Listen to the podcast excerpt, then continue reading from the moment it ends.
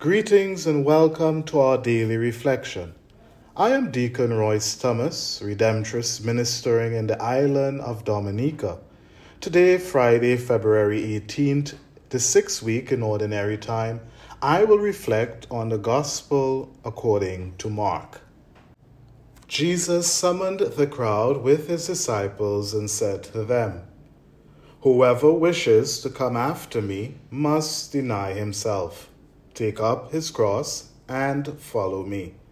For whoever wishes to save his life will lose it, but whoever loses his life for my sake and that of the gospel will save it. What profit is there for one to gain the whole world and forfeit his life? What could one give in exchange for his life? Whoever is ashamed of me and of my words in this faithless and sinful generation, the Son of Man will be ashamed of when he comes in his Father's glory with the holy angels. He also said to them, Amen, I say to you, there are some standing here who will not taste death until they see that the kingdom of God has come in power.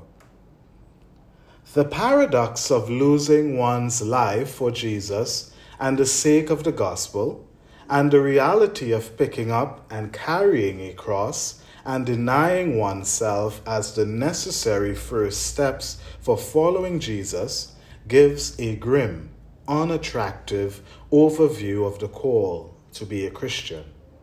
Mark's gospel offers us the stark reality that becoming a follower of Christ is a serious and most important decision. The decision to follow Christ, to choose his way, and be his disciple means that there are demands, there are sacrifices. On becoming a disciple, the outlook on life and the world is altered, for it moves from self centeredness self rewarding and self gratifying motives to motives that are rooted in the kingdom of Christ. The decision to be a follower of Christ means that one must commit their entire being, ever mindful that the journey may be turbulent and unsettling. Denying oneself is no easy task. Accepting one's cross takes commitment discipline, obedience, and trust in God's plan. Carrying one's cross will be burdensome. The temptation to abandon said cross and walk away will forever be enticing. Hence, the call to deny oneself and give way to the plan of God. The more we reflect on this holy call to follow Christ, particularly in our world today, fears, doubts, and hopelessness may consume us. However, we can take courage in the fact that Jesus, through his life, displayed these said realities of life. He denied himself, took up his cross, and carried it all the way to Calvary. He laid down his life for us that we may be redeemed and know the way to the Father.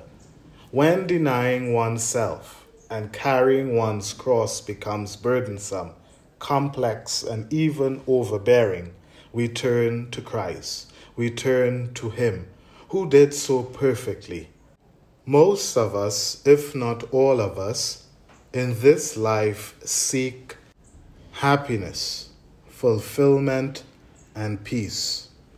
If we pay close attention to the invitation of Jesus in Mark's Gospel, we will discover that denying ourselves, picking up our crosses, and following Jesus will take us to this ultimate goal. It is in losing ourselves for the sake of Christ and His kingdom that we will become happy, fulfilled, and at peace. May we receive the graces necessary to carry our crosses and to stay focused, to stay on the course, and give ourselves day by day to the will and power of Christ. Amen.